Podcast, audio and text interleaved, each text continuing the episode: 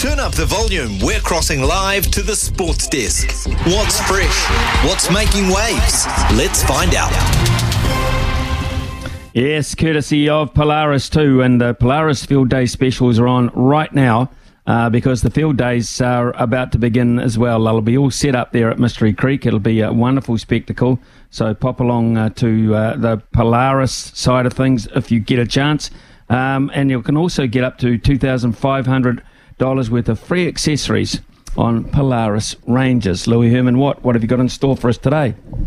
I thought you'd enjoy this one, Smithy, being a, celebrated commentator yourself. And I, I, was thinking about if you, any time you've been put in the firing line as a cricket caller, you didn't get hit, but your car got totaled once, right, in uh, Dunedin? No, I was in Hamilton. Uh, parked, Hamilton. Uh, was a domestic domestic game of cricket, really. Um, so, yeah, we, we, normally if you, you go to the games at Seddon Park, then you can't park because they shut off the roads around the outside. But for domestic cricket, they don't care because uh, they don't get many crowds. So um, Jesse Ryder just launched one out of the ground and bumper, so no problem. Um, moving right along uh, because that was an insurance uh, job, I would imagine, for the rental car company. But moving along. So that happened. So that was your car, not your noggin. Well, um, look, an equally established and iconic um, commentator, actually, uh, John Sterling, the play-by-play voice for the New York Yankees. Well, he had a very interesting, um, and look, of course, they missed a couple of games because of this massive smoke um, situation with all these Canadian wildfires through New York. Well, they're back playing, and man, this was a day out at the office for Mr. Sterling. Now the 3 2 swung on, a pop foul back here. Ow! Ow! Ow! It really hit me. I didn't know it was coming back that far. So once again, it'll be a 3 2. And Holmes ready to deal. A ground ball to third. Donaldson squares, throws to first in time. Ball game over. Yankees win. The Yankees win. You know, that foul ball actually hit me. It kind of glanced off my forehead. So I took one for the team. Okay, John. Um, my best star of the game is Kyle Higashioka, who wants to know if you're all right. Are you okay, John? Yes. Okay, I, yes. I am okay. Just a glancing blow. Just a glancing blow. Just, so you know what these these baseball stadiums are like. So these play-by-play callers are so high up behind a home plate, and he's just been absolutely. And it did. It's coming at a rate of knots. It's obviously hit the. I think it's hit hit maybe uh, above him in the stand and come down, then bounced up and hit him again because there's a real clatter.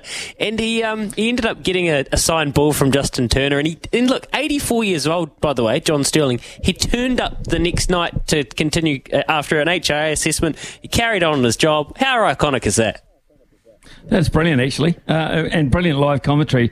Um, because he just maintained his uh, his absolute calmness about the whole whole thing. Called the last play, and, and, then went back to it. That is a true professional.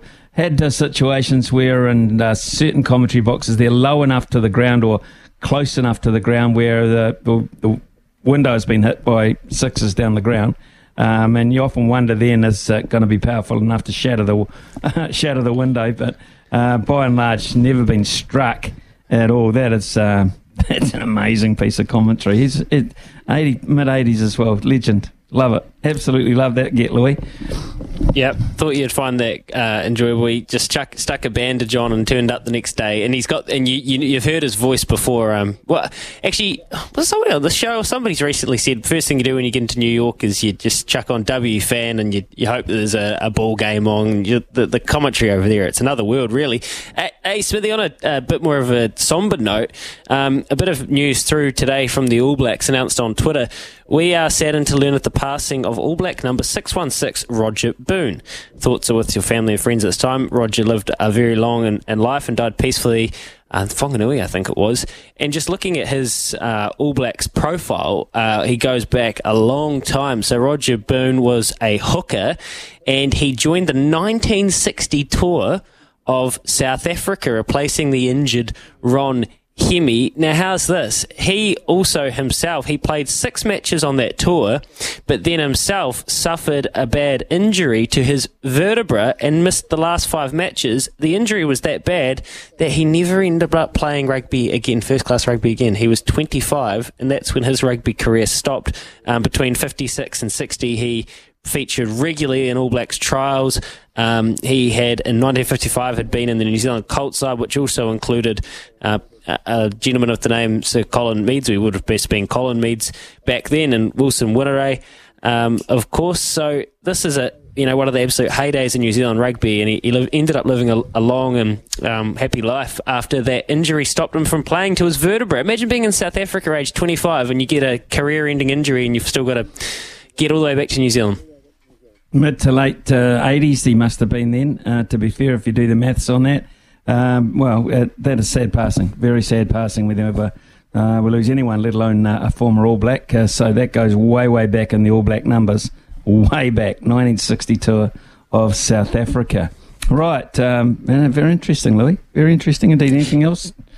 Oh, just this the the last mention. Um, Shubman Gill, fifteen percent of his match fine for uh, tweeting some sort of uh, condescending uh, picture and rant about that Cameron Green catch. Did you notice though that they all got uh, their match fines taken off because they I think they missed 36 overs between both sides in the in the in the uh, test matches play 36 I think it was. So that's not working, is it? Finding them's not working because they get nope. so much money. Or uh, so what's next? What what is next in terms of that? Um, and you've got your showpiece game here. Uh, you're trying to push Test cricket to stay. You're trying to push Test cricket as the spectacle. Okay, it was a good game of cricket, and there was a result uh, quite easily in the game. But when you pay um, to go to an individual day, you expect to get, weather permitting, uh, an individual day's value out of your, your cost of your ticket. That many overs is too many. Uh, so now they have to look at it, and there is a playing committee.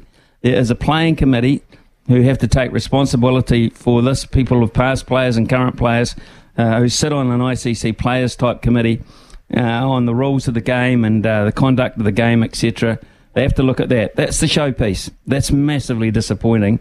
Um, and but as I say, you know, uh, it means nothing. Uh, uh, the money means absolutely nothing to them because they get so much in their contracts anyway. I don't know. Don't know what the next step is. Um, monitor it throughout the day and start taking fielders off or something of that nature. Um, rather than just saying at the end of the test, this is how you average, because at the end of the test, uh, the punter who was there on day two is taken out of the equation. Uh, something more to look at in the game of cricket. Shubman Gill, yeah, you can't, you really can't uh, take to uh, social media when you've got as much power as he has, as much drawing power around the world of cricket with uh, his uh, adoring Indian fans in particular um, to uh, question umpiring decisions that long after the event as well. Uh, there's a bit of sour grapes, but it's also uh, a bit silly. Uh, when you've been comp- comprehensively beaten like they were India by Australia, there can be no argument with that.